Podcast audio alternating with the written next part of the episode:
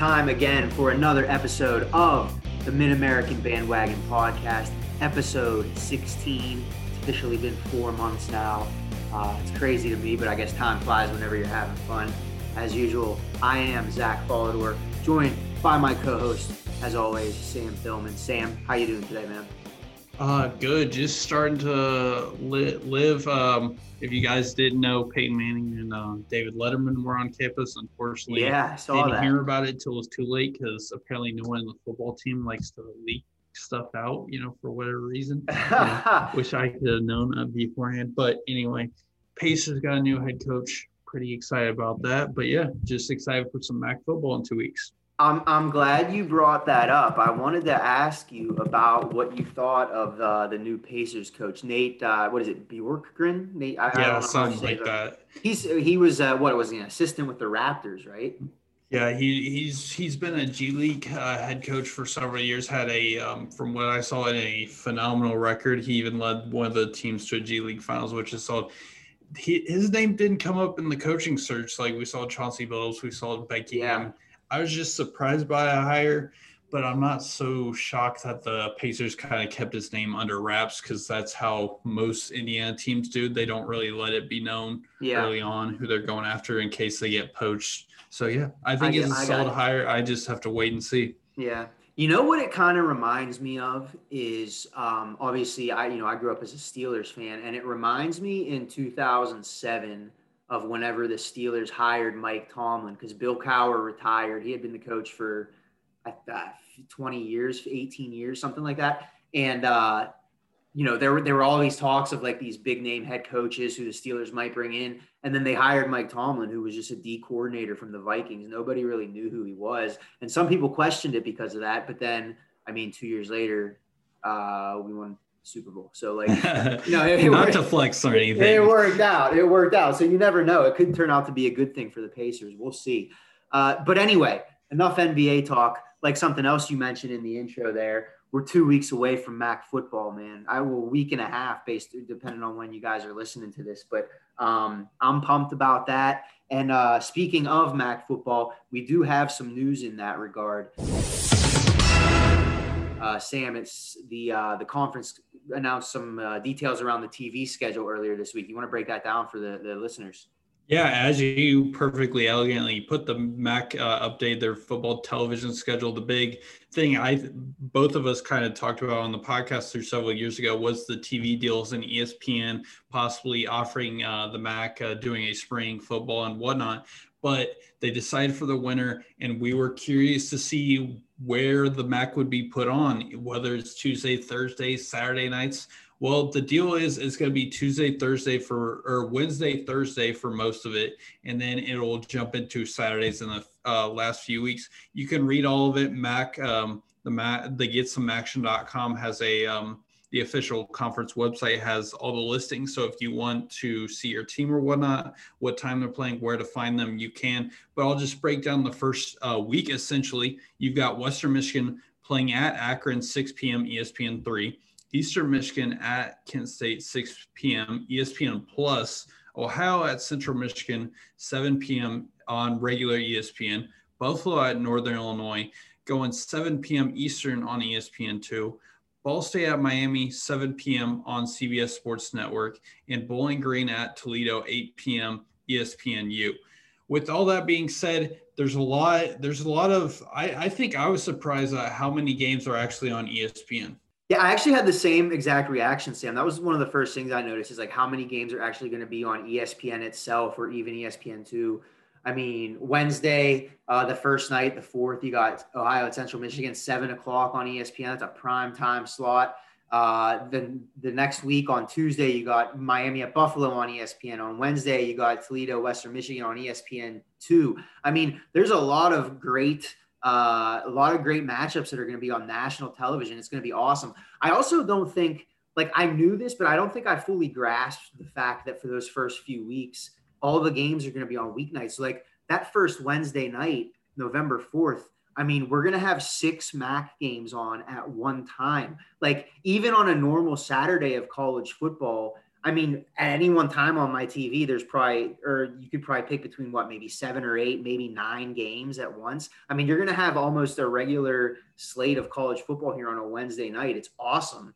Um, I, I, thought maybe they, they were going to spread the games out a little bit, maybe have games like, you know, four o'clock or something like that in the afternoon, but they're all doing them all at night. And uh, you know, there's a couple matchups there that first Wednesday night, man. I'm telling you what, Ohio at Central Michigan, that's a great game that they picked to put on ESPN. That's two teams there that have aspirations of winning the conference. I'll be excited to watch that one.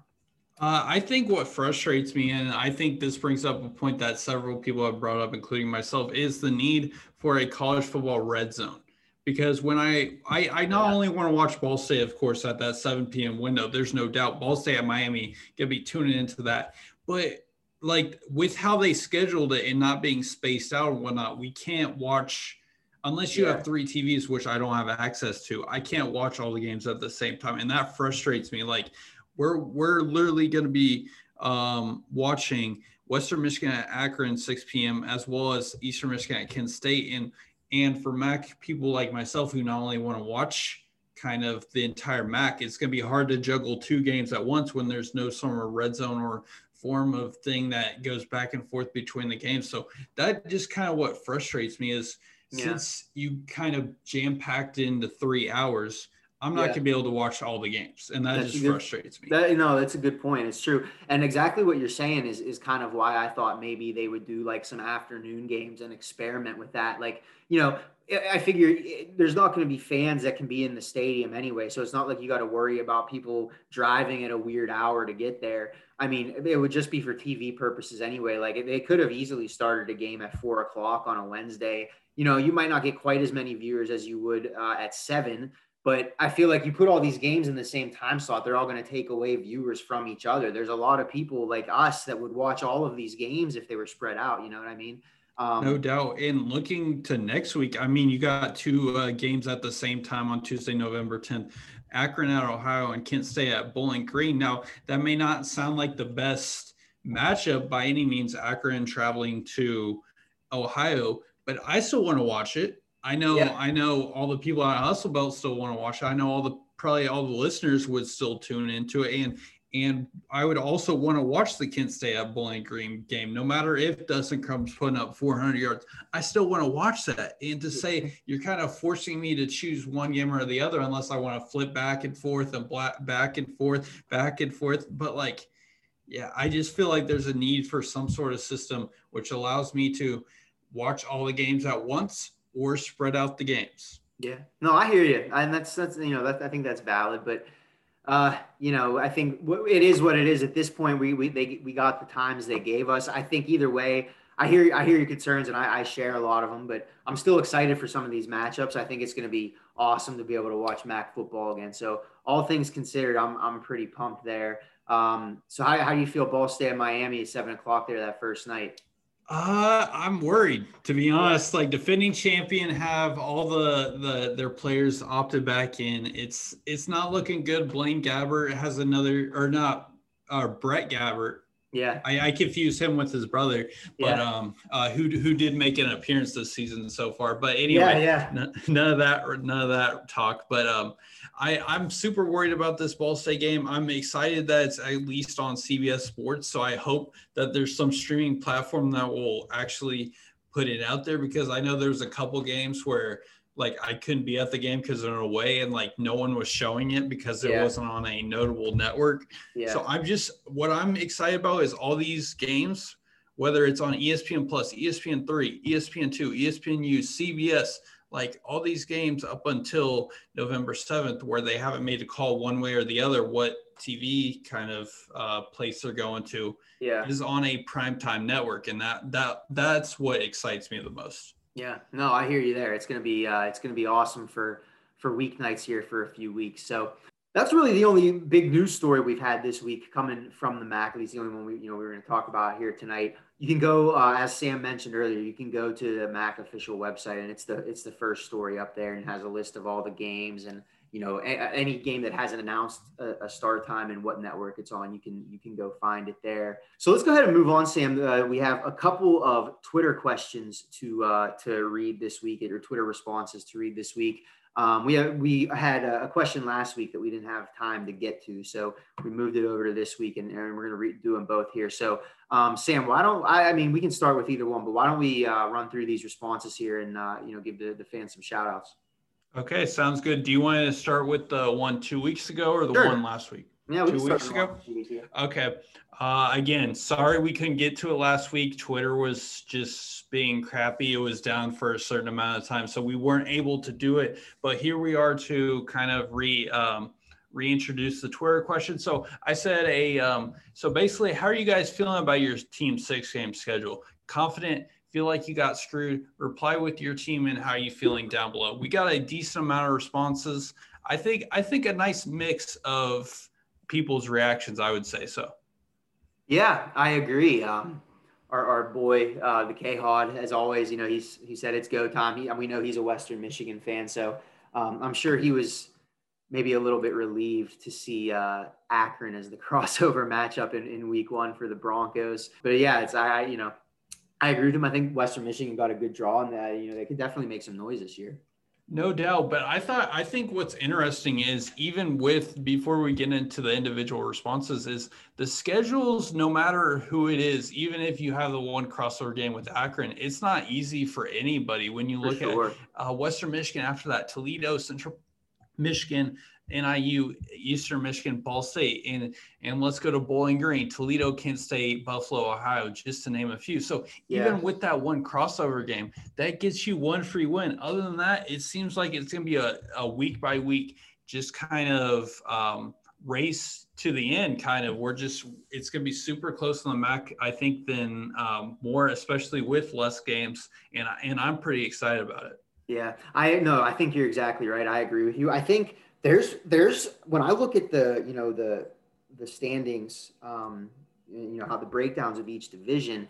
I think there's there's four teams in each division that legitimately feel that they have a shot at winning the division and going to, to Ford Field. And I think all of them are probably justified in feeling that way. I feel like there's not a ton that separates those teams. And so, um, so yeah, to your point, I, I think you're exactly right. Like that parity in the conference is going to create so many great matchups this year. And you're exactly right. Nobody in the, in the conference has necessarily an easy schedule. Yeah, and no doubt. And to get get into this Twitter question, we got Reese Timbrick, which I can't say on air, as I asked James if I could, and he said to censor. so I'll, I'll, just say uh, F F Toledo. Yeah, he doesn't like Reese doesn't like Toledo too much.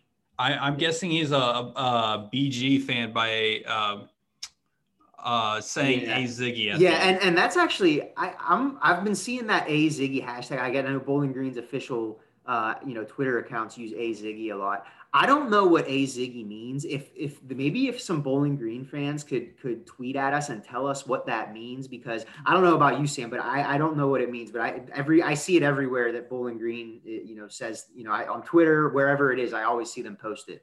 Yeah, no doubt. Uh, you can either tweet at us, send us DMs. Our DMs are always open. So yeah, just let us know because as Zach said, I have no idea either. I see it a lot.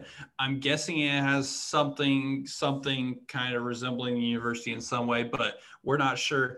But anyway, we've got Kevin McAndrews who says Kent State still uh, stinks. Akron has been training nonstop since May. The other MAC teams, I've barely seen a hint of training news other than uh, players transferring. And then someone someone commented on that, Chris uh, Hijuk. I'm gonna. I hope I said your name right. All that training in Akron will still go 0 and 6.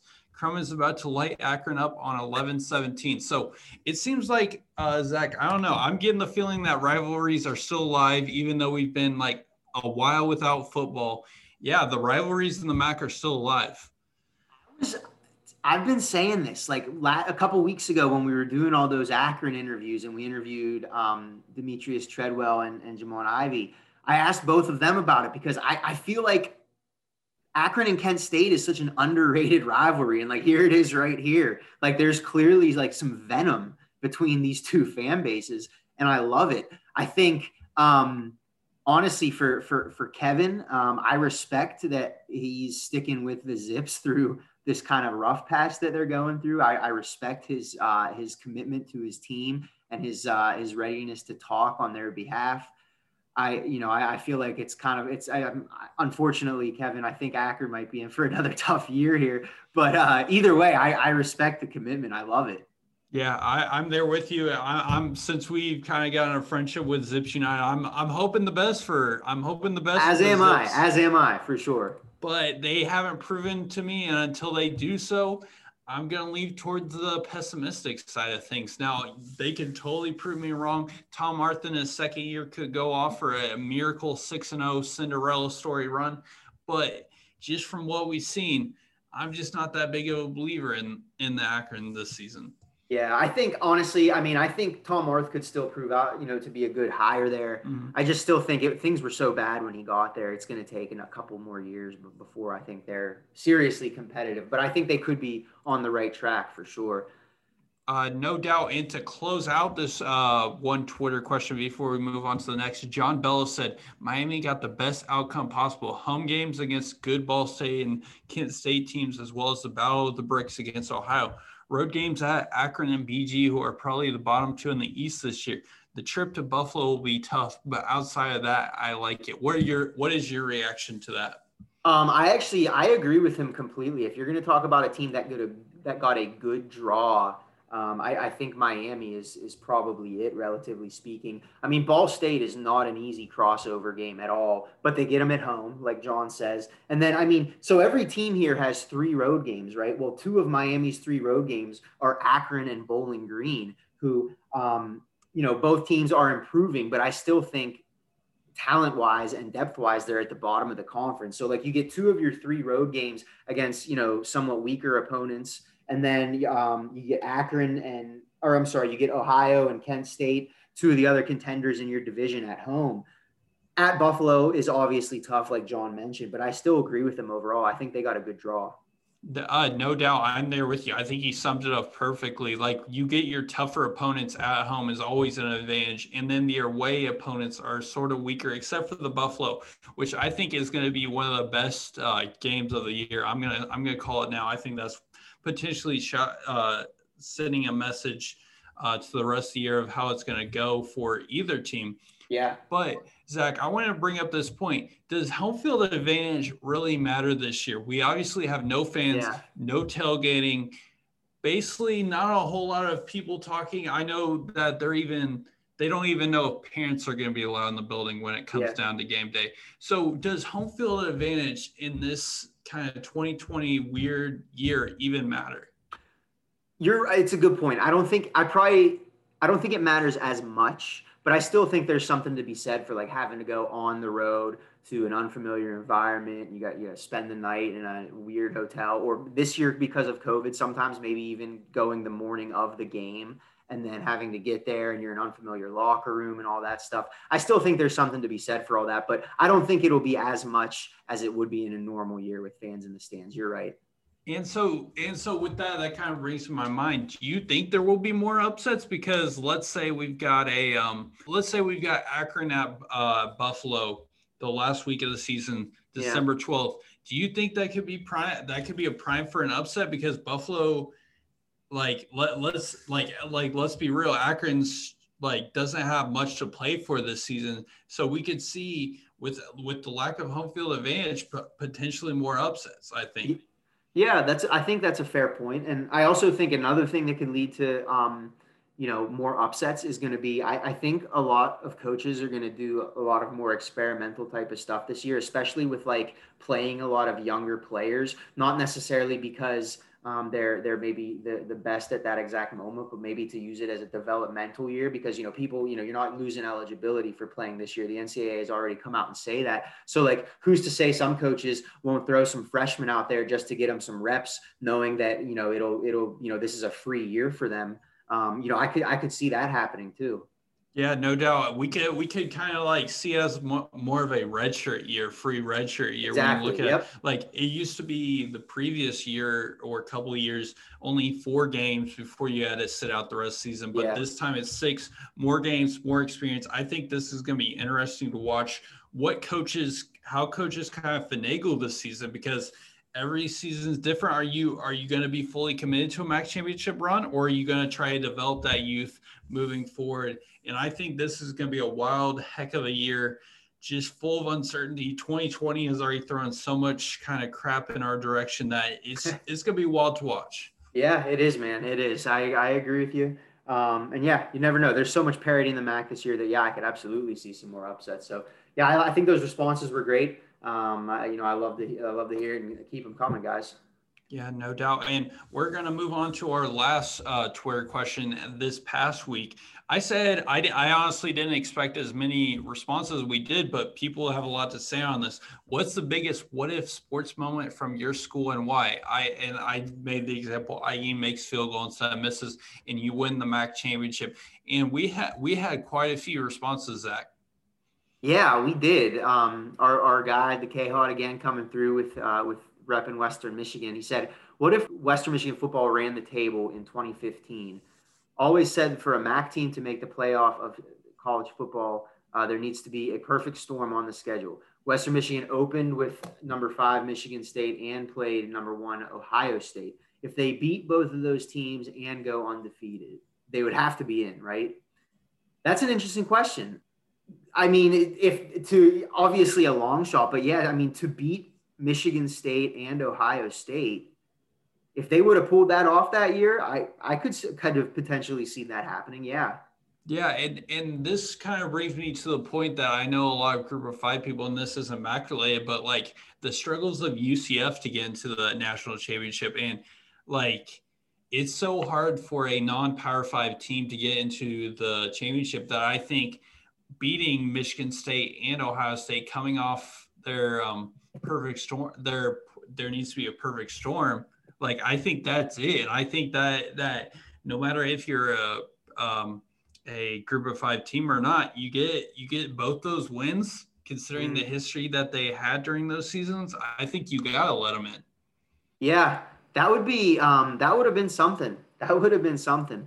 Um, and obviously, you know, Western Michigan got somewhat close again uh, two years later, or I, I, should say the next year. Uh, you know when they went undefeated and went to the Cotton Bowl. So yeah, there's been some good uh, some good stuff coming out of Kalamazoo in the last couple years. Mike said, I mean, not Max specifically, but what if Miami Ohio hockey didn't give up two goals against BU in the last minute in the 2009 national championship, eventually losing then in overtime?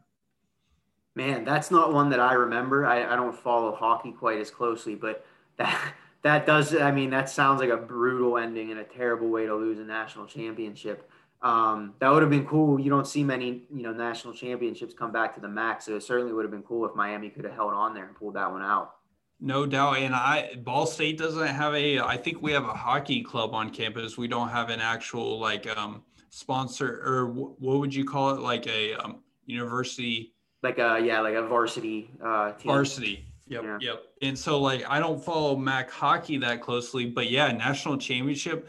I know Miami, Ohio is big on their football program, but if you could bring a national championship to the hockey, that that helps the university 10 times. And and you like you're telling me that doesn't attract a few more kids, like say, hey, not only are we good in football, but we're also good in hockey too. So yeah. I mean that's definitely a good that that definitely would have been a good selling point for the university if they would have got got it yeah, done. No doubt. That's that's huge uh, marketing material right there for sure. And we got our uh, next up. We got our, uh, of course, our uh, reliable Kevin McAndrew said, "What if Miami, Ohio, did make that half court shot versus the 2007 MAC championship against the 26 and six Akron Zips after a missed free throw?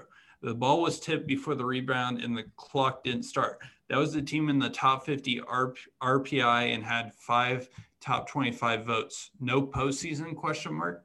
Yeah, you know what? I actually remember watching that game when I I think I was in what, 2007. I was in high school. Yeah, that um I remember seeing that and I pulled up uh, I pulled up Akron's schedule from that season uh, because like he said they're you know 26 and 6 in the regular season there and definitely probably the best team in the MAC and definitely a team that belonged in the NCAA tournament unfortunately, when you're in a conference like the MAC, that's a one bid league. That's just the reality of life. You know, you get upset in the conference tournament, and even if you're the best team in the conference, you're not going uh, unless you have like some great wins in the non-conference. Which, unfortunately, I'm looking here, and Akron did not have that year. They played one ranked team in the non-conference. They played Nevada, who was ranked 25th, and they lost by two.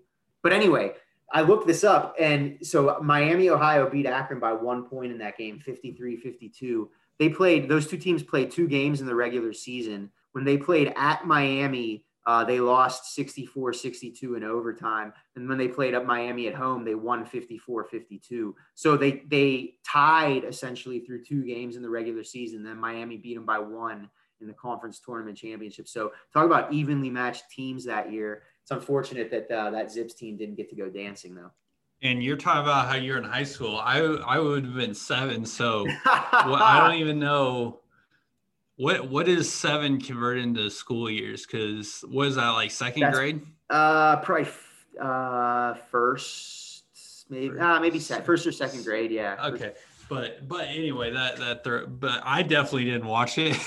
I'll, just say that. But I mean, twenty six and seven. What's what's curious? I'm looking at the Akron's uh, record. A year ago, they went twenty three and ten, made it to the semifinals, made it to the NIT and then the following year, they had a better record yet, didn't even go to the NIT. So I don't know whether they just declined the NIT outright.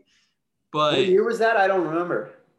Uh, so it would it would 2004 2005 they made it to the second round of the NIT 2007 2008 they also made it to the NIT and but in 2006 2007 had an even better record but didn't, didn't make the NIT either so. Yeah I don't know. That's interesting. That's just weird but yeah, I would I, like if they would have made the NCAA tournament, they probably should have. I'm not I'm not sure. I wasn't a, like a basketball watcher, so I'm not sure the context of who made it in and why exactly. But hey, yeah. uh, based on those facts, I, am I'm, I'm here for a MAC getting included uh, to uh, a two bid league. Yeah, yeah, season. I would love it too. No doubt. And um, moving on to our next response, we got Reese Timbrook back again saying, Ugh, what if Clawson had stayed to coach the Bull in 2013?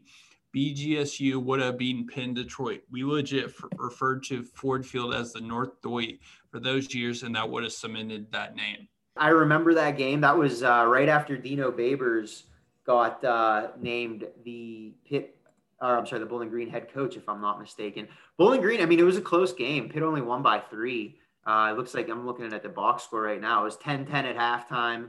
Yeah, Pitt outscored them 10 7 in the, in the fourth quarter to win 30 to 27. Um, I mean, that's always a good game, you know, when the MAC has a team in there and they get to play a, a Power Five team. I always enjoy watching that game. And uh, yeah, so this was right before, this was the year before uh, Dino Babers became head coach. And as uh, as Reese mentioned, right after Dave Clawson left to go to uh, where's he at now? Dave Clawson is he Wake Forest, I think, um, or NC State, one of those I don't know, one of those ACC schools.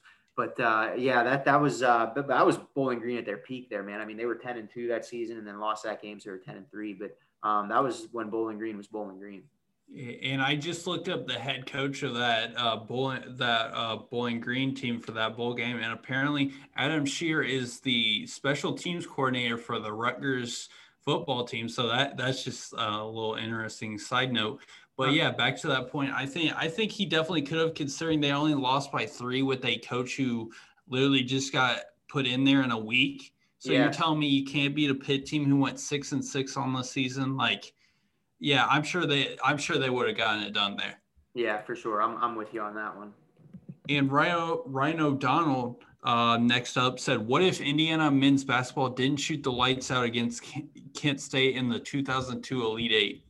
You know what? I remember that Kent State team because uh, in the Sweet 16 to get to the Elite Eight, they beat Pitt in that game. Uh, and obviously, you know, growing up in Pittsburgh, I had a bunch of friends that were Pitt fans and loved that Pitt team, and they were good. I was Pitt you know, Pitt had some great teams back there in the early 2000s, but Kent State beat them to get to the Elite Eight. And then, yeah, like uh, like mentioned, like they mentioned here that um, you know, Pitt or Indiana just shot the lights out in that elite game. That was a really good Indiana team. If I'm not mistaken, that's the year I think they lost the national championship to Maryland. I think they made it all the way to the, the title game and lost uh, when Mike Davis was their coach. But yeah, that was a great Kent State team. And if again, if I'm not mistaken, I believe that was one of Antonio Gates's teams. Like Antonio Gates played on that team before he switched to football in the pros. Solid. And yeah, I looked, I'm at the roster right now and it lists Antonio Gates as a forward. So you are correct. And I was two at the time, if that tells you anything about so my you tell me you don't remember this? I, yeah, I'm sorry. my, my parents probably had it on the background. Don't even know what I was Yeah, doing yeah. there. And then, but I mean, the teams they beat in the NCAA tournament, you've got Oklahoma State, Alabama, and Pittsburgh. And I'm not sure exactly how those teams were in the uh, 2002 season, but you're beating three Power Five school, Yeah. uh, losing double digits to an Indiana team. But yeah, as you mentioned, reaching the national championship with Mike Davis. I mean that that's not a bad season. You're losing to the NCAA runner-up. Like I consider that season a complete success. Hundred percent. Yeah, that was one. Of, I mean, one of the best seasons in, in Kent State's history. Probably the best season in Kent State's history. And now we got um, Akron Echo, who said, "What if Keith Dambrot had a free scholarship available for CJ McCollum, who wanted to play for the Zips?" So I never knew that before. I knew. So I know CJ uh, McCollum is from Canton, Ohio, which is not far at all from Akron. I know he's a you know he's a Browns fan and everything like that. But I, I did not know that he wanted to go to Akron because I know he because he ended up going obviously to Lehigh out in eastern Pennsylvania, which uh, is crazy thinking of that he you know that's where he went thinking of what he does now in the NBA. Um, but no, I, I never knew that. But I you know makes sense. He's he's from the area. Um, that's that's crazy. Yeah, that's what that is a good what if right there. And but but to think that I don't like I don't necessarily know that CJ McCollum. No, no offense to Akron, and no like this isn't any shots, but does he really make his name if Lehigh doesn't beat if he's not on that Lehigh team to beat Duke? It, does he get drafted into the NBA? Like maybe he does the same stuff he does at Lehigh, putting up ridiculous numbers, but does he get his name out there? Does he get drafted to the Trailblazers? Does he do what he does now? Because as good a player he could be on um, uh, an NBA team and an Akron team. Like you're telling me that that NCAA tournament win against Duke wasn't the defining moment that made like everyone aware of who CJ McCollum was. And sure, it would have been great to see what he would have done in Akron uniform, but I just I just don't know if, if it's really the same. Like they could have won like four straight MAC championships, but does he? But is he still the same CJ McCollum that we know now? Right. Yeah. I think honestly, like scouting in professional sports is so good nowadays that I feel like they still probably would have Maybe, found him. yeah. But but but I think probably his maybe his path would have been a lot different because he got so much notoriety from that you know when they beat Duke in the tournament. So like maybe you know if he doesn't get his name out there, maybe it just took, would have taken longer. Maybe he wouldn't have been drafted. He would have to go through the G League or something like that. But I think his skills would have eventually probably shown. No doubt. And we've got three responses left. We're going to kick it on with Parker Perry, who said, What if Alex Abreu who uh, didn't get arrested? And to follow up that, we got Zips United said, What if Quincy Diggs and Alex Abreu would have been on the roster for the entire 2012 2013 season? They list the um, lineup that follows Treadwell. Uh, slash Harney, Gilliam slash Kretzer slash McAdams, Marshall slash Forsythe, Diggs slash Wall slash Ibitayo, Abreu slash Betancourt and Justice. Yeah, I mean that was a great team. Uh, I mean, finished the the regular season uh, twenty four and six. Went on to win the MAC tournament, beat Ohio. Uh, they were a twelve seed, and uh, unfortunately, it got kind of kind of got smoked by Virginia Commonwealth in the first round of the NCAA tournament. But still, I mean, twenty six and six in the reg- in the regular season and tournament, and then you know twenty six and seven after that loss to uh, to VCU that's a heck of a team. That was one of the better teams in recent memory uh, of you know in the MAC as far as basketball goes. And uh, yeah, to think that they did it for uh, you know a lot of the year without some of their better players, that is that is crazy to think about.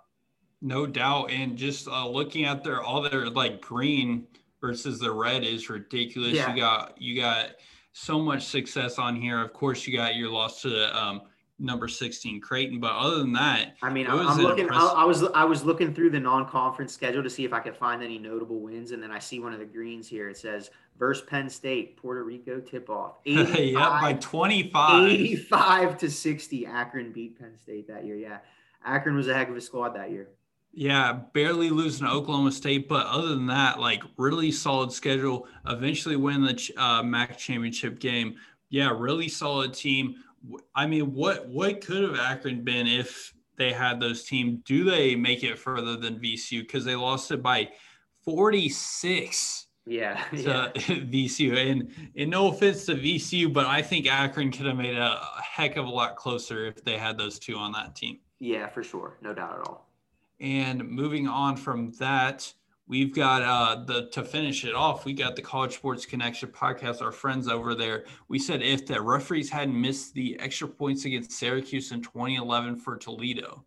Saturday, September 24th that year, they played at Syracuse, lost 33 to 30 in overtime. So, um, and yeah, it looks like you know if, if uh, one of those kicks would have been good, they wouldn't have been in overtime in the first place. Well, that's crazy. You, anytime you have a chance to upset a, uh, a, you know a power five team like that you want to take advantage of it and that, that's a tough way to lose it it also looks like earlier that season two weeks earlier uh, uh in week two um, they went to ohio state and almost knocked off the buckeyes 27-22 was the final score in that game so two really close calls for the rockets that year yeah, no doubt. And uh, looking at the quarterback, Ryan Nassib, I actually remember him. I think he was drafted in the NFL draft.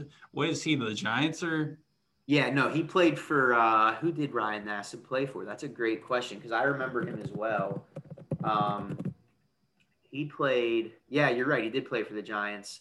Uh, so, and yeah. he played for the Jaguars for a few years too. So, um, yeah, that's that's that's right. You, you got it. Yeah, so yeah, it would have been a complete solid win. Another um, kind of upset considering uh, going into that uh, game. It would have been Toledo was one and two, and Syracuse was two and one it would have been another great upset to put on kind of the max storied upsets over the yeah. years. I think, yeah, I, I, I agree with them completely. Yeah, I do too. Yeah, no doubt. And I, I, that's all the Twitter responses we have. I'll come up with something. Do you have any ideas, Zach, for what you want to ask the people?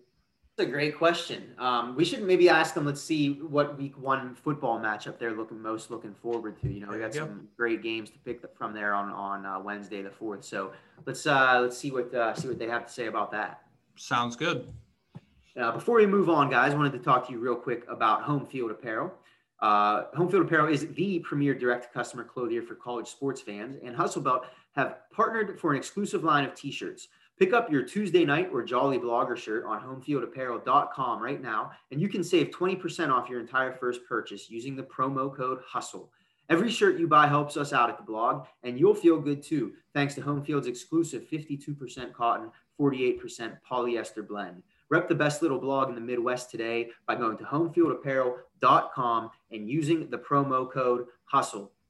All right, uh, moving on now um, I'm really excited about this segment here, Sam. We're gonna go ahead and, and start our um, our own kind of season preview here with uh, our MAC East preview. So we're gonna break down the Eastern Division for you guys this week, and then next week we'll break down the West. And then, uh, believe it or not, week after that we'll be uh, we'll be looking at some football games. So I'm um, really excited to get this started. So um, Sam, why don't we why don't we start out here? But why don't we start off with talking about how how we see the d- division shaking out in terms of the standings this year? For my standings, you can you can like it, you can hate it, whatever. Uh, this is my predictions. I'm gonna stick by it. I don't I don't care what you guys think. I, I do, but not not my prediction wise. But so starting off from the top, I have uh, Miami actually going undefeated this season. I have then in second place, I have Buffalo going five and one, Kent State going three and three, so average uh, about Ohio two and four, and then Bowling Green and Akron actually tying with one and five.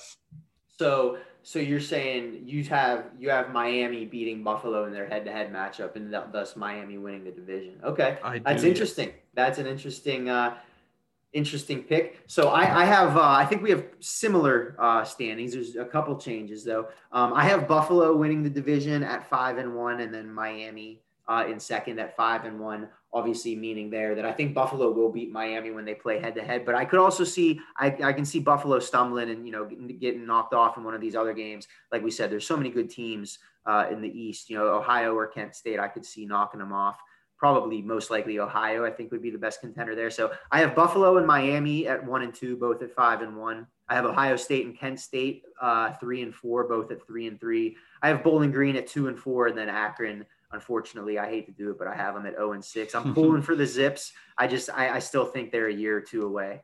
So 0 and 18. Yeah, right. Yeah, right. But so anyway, uh, so that's interesting. So you have uh, you have Miami going undefeated. I think they could certainly win that division. I, I think you might be in the minority there, picking them to go undefeated, but you must be pretty high on them, especially. I know that. I mean, their their defense is supposed to be great. I mean, I mean, when like from what I've seen, they're not losing a whole lot of talent. They've still got Gabbert. They still they got their option. If if the cornerback and their lineman didn't opt back in, I would have a different story. I think I would have yeah. um, Buffalo getting that win and then then winning the MAC um, East Division. Thus, but I think with all that, I think Brett Gabbert's going to look even better than he has. I think he's just going to take his games to the next level. And considering they're off the high of the MAC championship, I think they're just going to ride it throughout the season. Sure. No, I, I hear you there, and it's uh, it's certainly a logical pick. Uh, so by by Miami, you picking Miami to go six and zero, oh, you're telling us that you you see Ball State losing in week one and all. Oh, no doubt, no no doubt. yeah. No, no, I'm not I'm not picking Ball State to win. Now, are you crazy? I hear you. Okay, fair fair enough. Uh, an honest fan. I, I, I appreciate that. So let's talk next about uh, who who we feel like are, are the breakout teams are going to be this year. So um, who do you see kind of breaking out of the, out of their shell uh, in this year and surprising some people, Sam?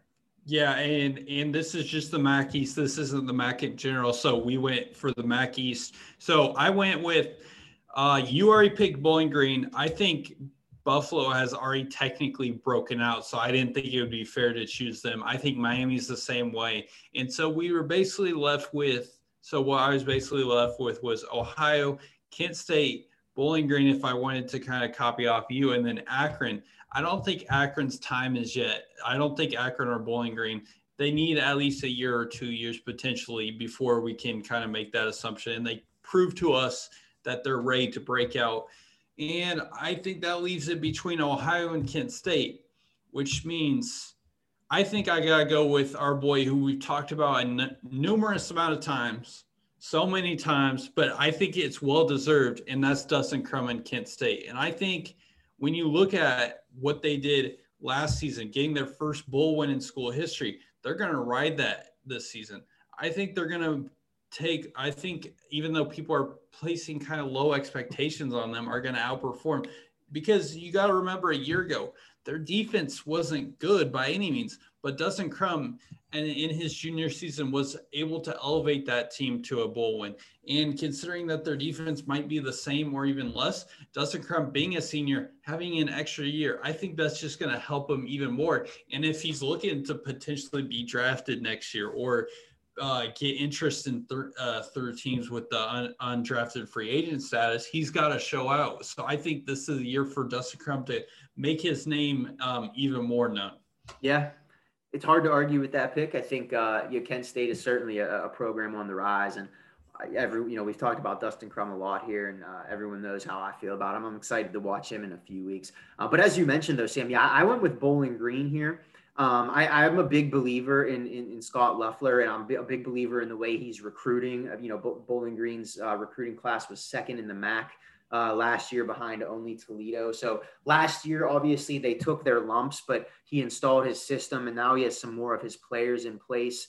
And um, you know, Nick uh, Petrovich uh, came on the show a couple weeks ago from the Toledo Blade, and he talked about how much different practice has looked this year um, you know, when he was on the show a few weeks ago. And on offense, I think, uh, you know, you get Matt McDonald, who, who's all set to play this year after he sat out last season after transferring from Boston College. Um, I think he's going to transform this offense. This is a team that was last in the MAC last year in uh, in passing offense, which you know, as if you know anything about Bowling Green, that's a team that in a program that is known for throwing the ball around the yard. Last year, they weren't able to do that. You know, only threw for 154 yards a game, which in college football in 2020, I mean, I, I, feel like option teams sometimes throw for that, you know, that amount of yards. So I think Matt Mc, uh, McDonald's really going to transform the offense. Um, he has some some weapons around him. You got Andrew Clares back at running back. You got Quintin Morris back at tight end. Those are guys that um, have, have been around and had great years uh, for the Falcons in the past you know, I think there's obviously some issues on defense still. The defense is not going to be good. So I'm, I'm not saying that Bowling Green's going to, you know, win four games this year and or has a chance to go, you know, to, to Ford Field and, and win the, the championship. Um, but I just think I think that you know they I, I, see them winning two or three games. I could see them definitely uh, you know surprising uh, to you know team or two and getting a couple upsets. Yeah, no doubt. And and I I agree with you in the fact that I think Bowling Green's can be better than what people expected. I'm not ready to put them in contention for the MAC East. Um, yeah. yeah, and um, as you mentioned, Nick mentioned their um, different um, lookout practice and how much better it looks. Yeah. But I I just don't know going into the season when you don't have a lot of practice, you're bringing a transfer. Like there's not a whole lot of time. Like uh, we'll talk about with our kind of disappointments. This is why I have the team I do. New quarterback, not a whole lot of time. I just I just don't think it's going to be the the time yet for Bowling Green to take the step to the next level. I I certainly could see them getting uh, two wins like in your prediction, but three or four, I I just don't know yet. Yeah, no, I, I hear you there, and um, that is a good point you made, and, and something that I didn't really think about when I was doing this. But um, you know, just the fact of you know such a lack of an off season this year, and um, having to get so many new guys up to speed. So that's so that certainly is a good point. Um, but you kind of referenced here that you know your disappointing team. So that we're kind of go to the flip side of the coin here, right? Instead of talking about an overperforming team, we're going to talk about a team that we think might come up a little bit short of expectations this year. So um, why, don't, why don't you give us your uh, team that you think has a chance to disappoint this season? Uh yeah, so again, it just kind of went down to like uh the MAC East just kind of breaking down to see which teams I wanted to put. I as in my records uh standings indicate, I don't think Miami or Buffalo is gonna flop. I don't think a lot of people do by any means. I already have Kent State breakdown, so it's between Ohio, Bowling Green, and Akron. And Bowling Green, Akron, I think can't really disappoint more than they have. Like maybe that's like shots fired. I'm not trying to make it shots fired, but I don't think they can necessarily do worse than they have in years past. So I don't think they're they can flop by any means. So I think that's left with Ohio. I think when you look at what Ohio did, I looked at their um, through six games last week because that's all you're going to get this season. They went four and two with a 1.1 against Kent State, a loss against NIU, three solid wins against uh, Ball State, Western Michigan, and Bowling Green before a loss against Miami, Ohio. They play the two MAC championships final from a year ago. Uh, Kent, who I mentioned above, they only beat by one last year, and Buffalo, who everyone seems to have labeled as a contender. I don't think this is the year for Ohio to break out, especially with the new quarterback, as we mentioned with Bowling Green. They don't have a lot of time to work him into the system. So I just don't think this is the year for Ohio to shine. Yeah, no, I hear you there, man. And uh, it is, it's always tough, you know, picking something like this when, when Frank Solich is the coach of the team. But, but I, I agree with a lot of what you're saying, you know, breaking in a new quarterback, especially when uh, Nathan Rourke was, was such a, such a pillar for them for so many years. I hear I hear where you're coming from, and I, I could definitely see a, a, little bit of a letdown season in Athens this year.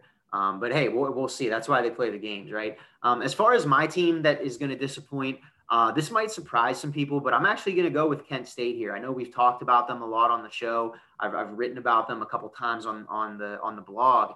Um, this is not me saying that I don't believe in Kent State. I still think they're going to have a good season, and I, I think this is a program that's certainly headed in the right direction. I just think, you know, um, I think they have aspirations of, of winning the conference and getting to Ford Field.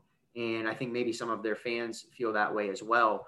Um, I'm not saying that that can't happen, but I just I look around the division and I, I think I see better teams in Buffalo and Miami and Ohio. If we're talking about just quarterbacks, I think I don't think anyone's going to argue that Dustin Crum is probably the best in the conference, top two in the conference, and definitely best in this division here for sure. But I just I think on on defense, Kent State was not good last year. Um, you know, Buffalo, Miami, and Ohio they were first, third, and fourth in the MAC last year in total defense. Kent State was tenth.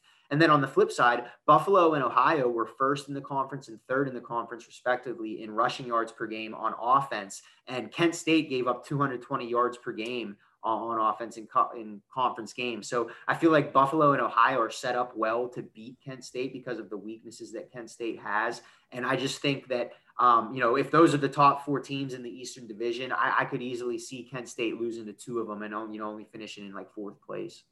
No doubt. And I, and the reason why I have them kind of uh, exceeding this year is because I think they're in the similar situation they had last year. Not a great defense, but they've got Dustin Crum. And even with his lack of weapons, I think he'll still prove to carry this team. He'll find a way to do it. He carried them to a bowl win last week. So like he definitely could go only three and three or two and four, but I think he'll give uh, the Mac, the five Mac East teams that he plays this season a run for his money each and every single week. Oh yeah, not not disagreeing with that at all. I think he's going to be one of the best players in the conference this year, and, and I'm excited, really excited to watch him. I know um, they open up week one with Eastern Michigan. That game uh, on ESPN Plus on uh, on Wednesday the fourth. So I know that's one that I will certainly uh, be in front of the television for. Coming up here, guys, on the show. This is, I guess I should say first. This is going to wrap up kind of our Eastern uh, division preview, just some predictions from from me and Sam, and how we see the the uh, the division's going to shake out.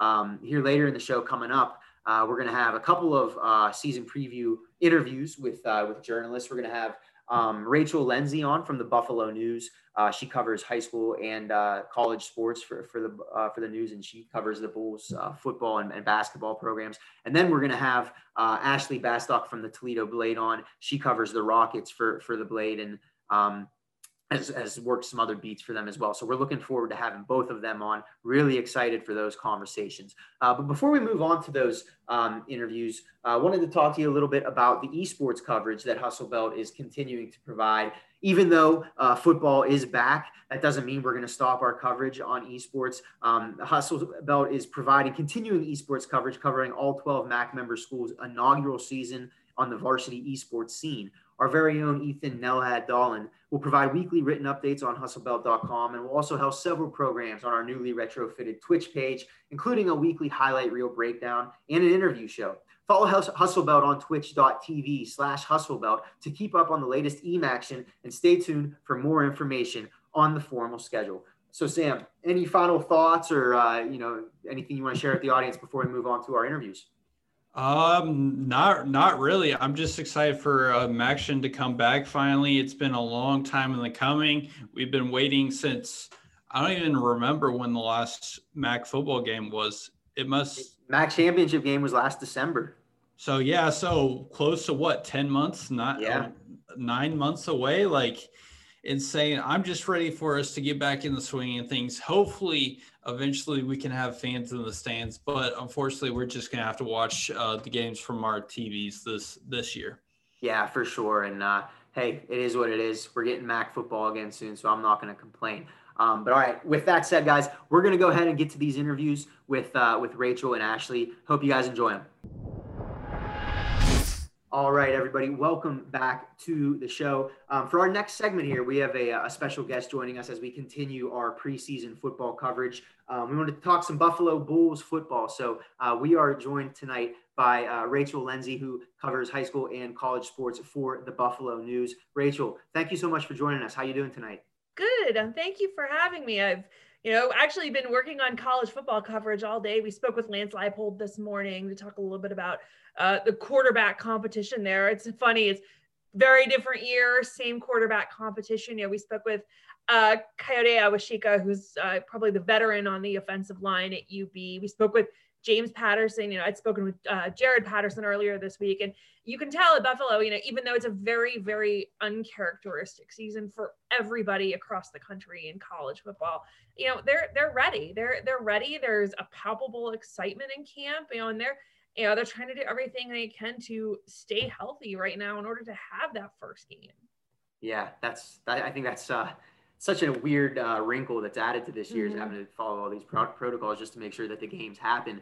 Um, so you mentioned the quarterback competition, and obviously, so you saw the, the article you, you put out today about the quarterback competition. So let's start there um, because last year Matt Myers obviously was the starter at the beginning of the season. He gets hurt, and Kyle Vantrease comes in. Kyle Vantrease looked pretty good. He went six and two as a starter, uh, but now obviously Myers is healthy. Myers is back. So um, could you give us a little update on the the, the quarterback competition? And is there, there anyone that has they, have they indicated if anyone's in the lead there?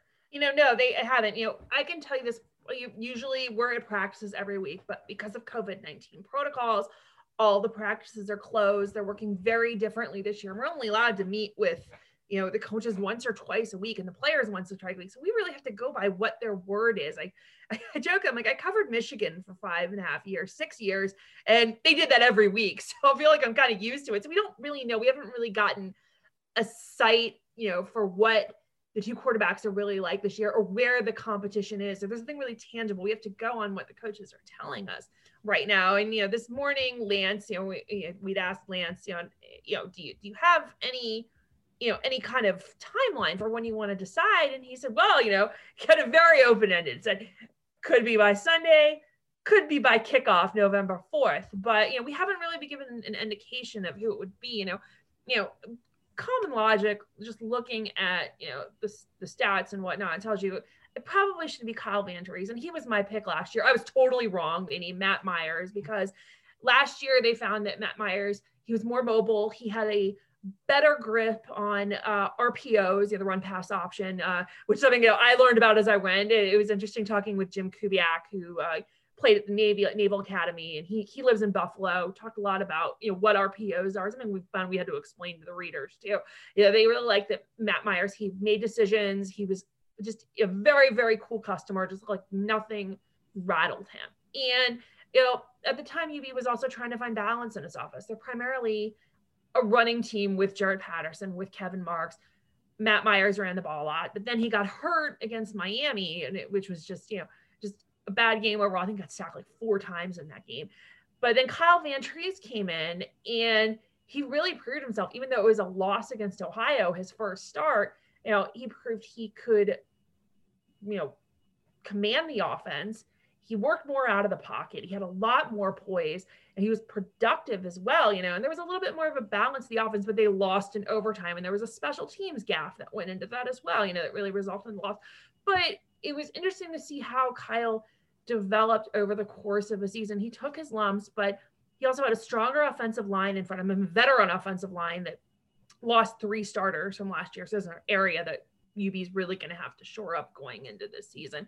And he led them to their first bowl win. You know, Matt Myers ended up being out for the season with an upper body injury and subsequent surgery. So, you know, not only does Matt Myers have to prove again he deserves a shot, he's got to prove he's healed, he's healthy, and he's confident to play. And there are kind of no after effects of that. So, you know, it's sorry to take the long-winded route here, but I mean, we really haven't been given an indication yet, which kind of makes it really, really interesting. You know, I think we found out about a week before the first game last year, maybe somewhere in that window right before. So it might come right down to the wire with UB again. Okay, so in this kind of this question, next question kind of goes back again to what you mentioned, and it's no secret around the MAC community that Bulls' uh, expectations going into this year has been raised, and there's a ton of talent returning on the roster this season. You kind of touched on it. So, what's the feeling around the team with the season fast approaching? Is it Detroit or bust this season? It is. Expectations are very, very high this year. First off, if you look at Buffalo's personnel, they return the bulk of their starters. I think the only places where they really have to, you know, fill the holes are on the offensive line and in the secondary where they lost Joey Banks, who really was their emotional leader on defense. You, they've got a couple really good grad transfers coming in who can help in the linebacking core. And Brendan Pine, who was, I think, the, one of the Ivy League's leading tacklers and either last year or the year before he was at Brown, and Tyree Thompson, who transferred in from UCLA.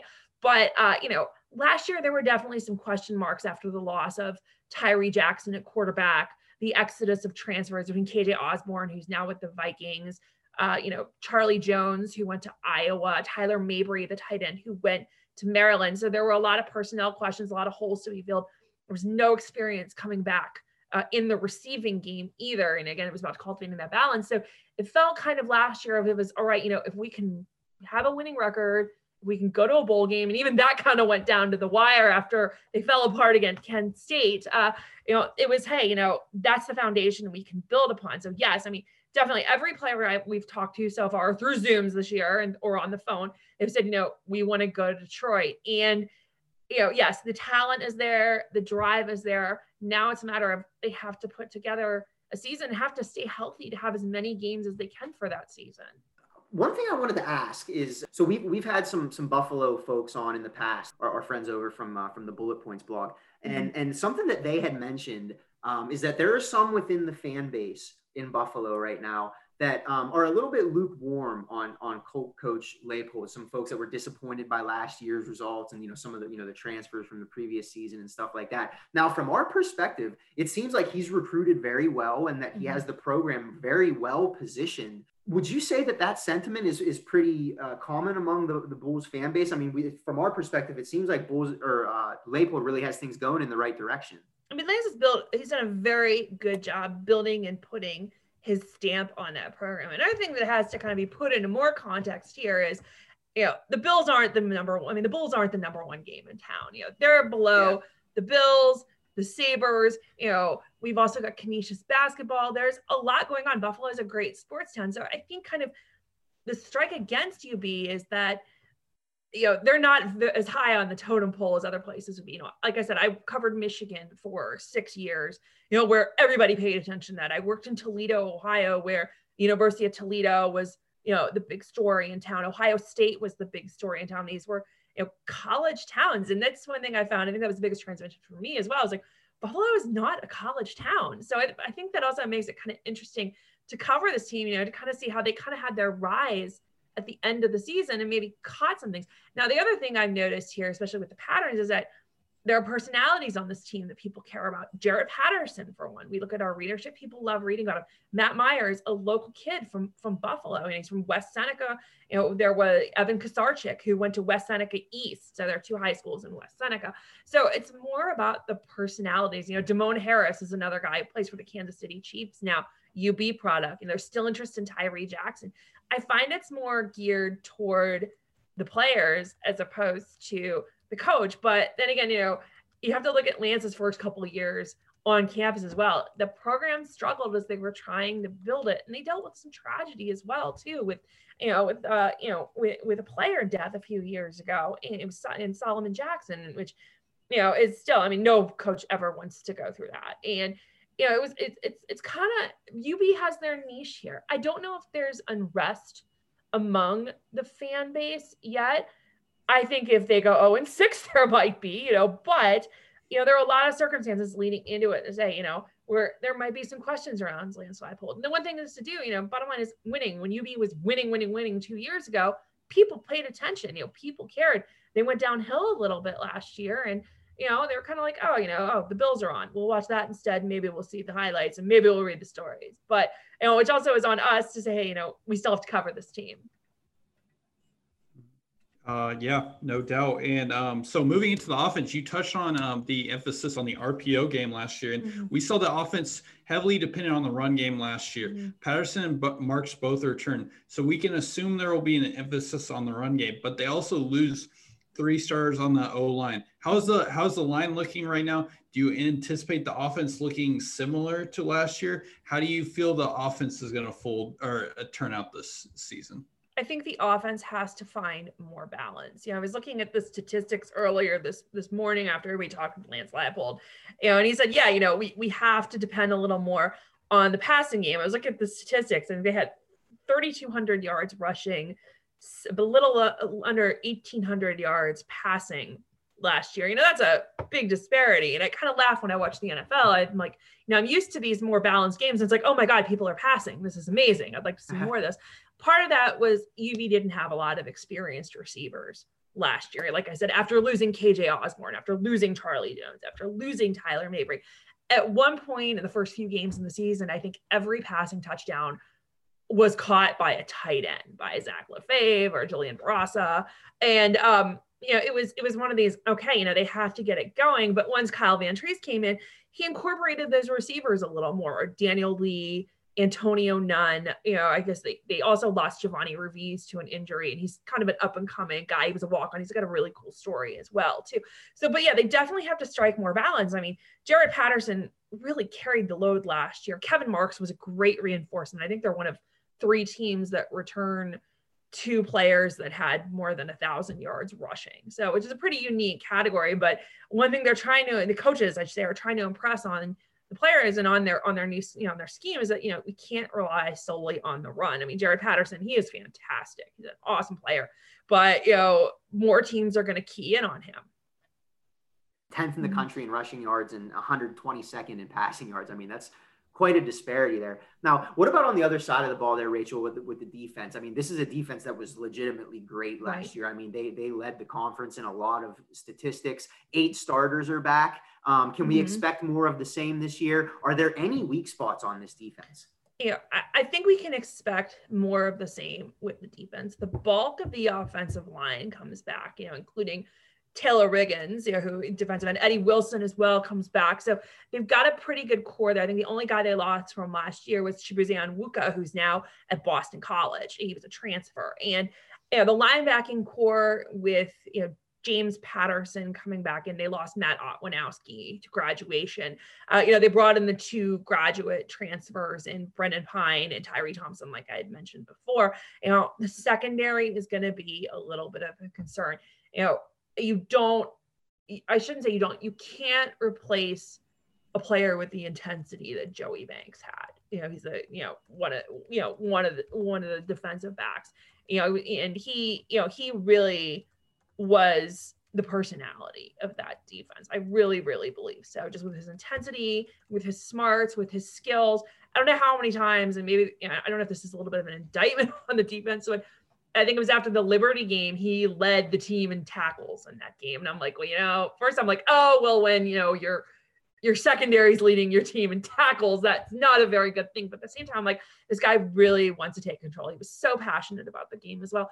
And it's going to be, you know, replacing him both skill wise and, uh, you know, and emotionally. That's going to be a big thing that UB is going to have to do. But I don't think the defense is going to be as much of an issue, you know, as it would have been last year.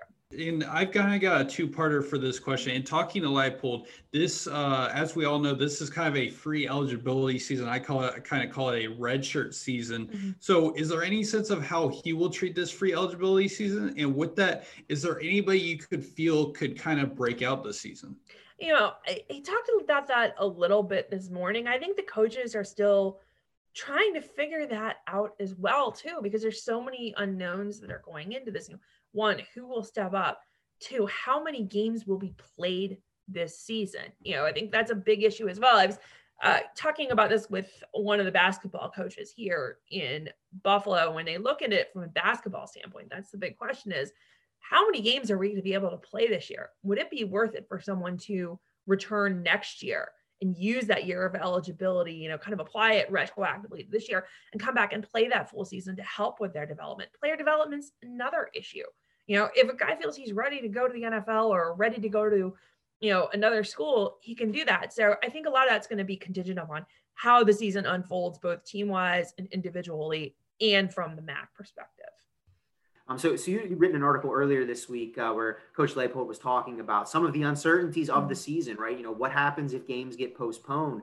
The MAC didn't doesn't have any mm-hmm. wiggle room here. They, they didn't build any bye weeks into this schedule. So, um, has there been any updates on terms of you know protocols, how the MAC's going to handle that if games do get postponed? Mm-hmm. And I guess ultimately the million dollar question is: Do you feel like the MAC is going to get through this six game season? Yeah, I we have not gotten any update on protocols yet. I saw the Pac-12 had just released theirs within the last couple days. I have I haven't gotten a chance to review that yet, but again, I mean, they like you said, they packed these games in. It's one after the other after the other. I mean maybe we'll see a few midweek games, you know, later in December mm. if games are canceled. But we don't know. I think the thresholds are like five percent, five percent positivity rate. Then you have to pause activities, but there's nothing for games and when it makes up yet. And I mean, this it, this pandemic's really shown me a lot about, in general, just organization and priorities how we're planning or maybe how we're not planning. And I think it's a little concerning that the MAC hasn't released these competition standards yet. You know, can a team with that's played only five games make it to the championship? Will they do it by default because maybe another team has four games or mm-hmm. they're four and one and they lead the you know they, they lead their division? We don't know that. We definitely need some clarity on that. I think that clarity is going to come closer to the season also when the MAC has a better grasp on collective health, you know, other than Buffalo, I think Buffalo has been the only team that's had you know, a a noted outbreak among its program right now. I know Ball State is finally starting to release its testing data. Uh, you know, Toledo released testing data regarding its basketball program earlier this week with they had an outbreak. And I think I counted there were 11 programs in college football that had outbreaks. I'm looking at the list right now between September 28th in October 15th, which is very concerning. It really is, you know, and you have to wonder are other teams taking notice? Are other teams being unmindful? Are the programs in other communities doing this as well. And I think, no, I kind of going, I'm getting a little wonky going on a tangent here. And it also concerns me that a lot of these MAC programs and MAC schools are not being transparent with their COVID 19 data. You know, we are in a public health crisis, we are in a pandemic. These communities need to know. Yeah, no doubt. And you mentioned kind of the outbreak from Buffalo, and I kind of want to touch on that. Uh, mm-hmm. Three weeks ago, it was, I believe they said like 25 athletes uh, tested positive. Mm-hmm. So, in your mind, what, how, how did you see Buffalo kind of react to that? What was, what did Buffalo do differently? Did they increase testing? Like, what was Buffalo's overall reaction to the uh, outbreak they had? You know, I think it was very proactive. You know, the timing of it was kind of weird. It was September 29th. I have that on my list here. If you follow me on Twitter, I, I put a lot of spreadsheet data up in my like spreadsheet. So it was September 29th. I think it came as a surprise. I'd heard some rumblings that there had been some issues and gotten a call that mm-hmm. morning from a source who said, look, something's going on here. You know, you might want to check in. And I think they were very proactive. They, you know, they went through all the protocols they worked with the Erie County Health Department to isolate and or quarantine players. You know, a week later, practices began on October 5th, and Lance Leipold even said to us, you know, we are not at full speed right now. We still have guys going through protocols, going through recovery. They're still doing this. But then when I talked to the athletic director, he said, you know, I really think this was, you know, eh, not a shock. He didn't say shock to the system, of all the you know of the athletic community and the community at large at UB. But he said, I really think this triggered a response. You know that people have to take this virus it, seriously. It's a highly contagious disease with no cure and no vaccine. It can be spread airborne. You could be sitting at a table talking to someone over dinner and that could happen. I'm not a scientist, so don't quote me on this or an epidemiologist, but it, it, you know, it just it, it's the just the highly contagious nature of this. You have to be very very mindful of it. And the players also said, you know, we have to take personal responsibility and accountability for this. You know, after the outbreak, Jaret Patterson said they had a team meeting and said, guys, if you don't want to do the right thing, and if you don't want to, you know, pay attention and be mindful and understand of all of our health, you can walk, which I thought was pretty powerful. You know, and that also showed me how committed these guys are to the goal of winning the MAC championship. So I think it was a very important lesson not just for the athletes, but for our community as well. So, a quick follow up to that. So, with with it being three weeks, do you think Buffalo's program is back up to speed, and do you think they will be ready come uh, November fourth or whatever the first game is to to actually play? I think they will. Uh, I actually just it, part of the story I'd written today.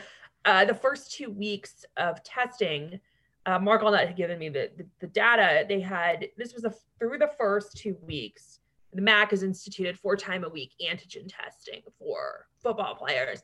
You know, they said they had zero positive tests in the football program in the first two weeks. Now, you know, it's Thursday of the third week. That could change. We haven't gotten any updated data yet, but it was like, okay, you know, this proves, you know, so, something's going right here you know there the the gravity of the situation somehow made it in. But again i mean that could change. And there the antigen testing here i go get a little wonky again.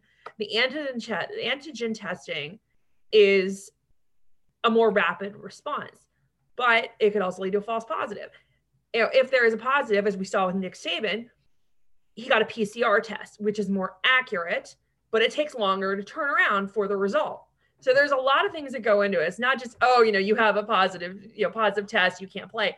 There has to be a secondary source to do that. So, you know, that's the thing. I, I, I do think it's gotten better. I think the, again, the gravity of this has sunken in, but I mean, it's a day-to-day road. I've talked to other people in college football who've said, you know, yeah, we have a very low percentage, you know, of positive positive tests in our program, but every day we're worried. We're worried something's going to happen. You know, and it's not an indictment of sports or an indictment of football at all. It is just an illustration of how contagious this disease is. Yeah, it's uh crazy that we even have to talk about things. Talk like about right, when right. It to, when it comes to football this year. Mm-hmm. Um, well, Rachel, one one final question I have uh, mm-hmm. before we let you go, and I don't know, Sam, if you have anything final um, before we let Rachel go, and, and thank you again for uh, joining us, Rachel. Again, we're joined by Rachel Lenzi uh, of the Buffalo News here. Um, so one final question for, for you, Rachel, from my perspective. Mm-hmm. We've talked a lot about football here tonight, but amid all this craziness, we, we forget that basketball is only a month. Right. Um, so obviously, similar to football, I mean, the basketball program has really kind of been elevated over the last couple years at, at Buffalo. What are the expectations uh, from the men's team uh, on campus this season, and what, what do you see from uh, from Coach Whitesell and his squad?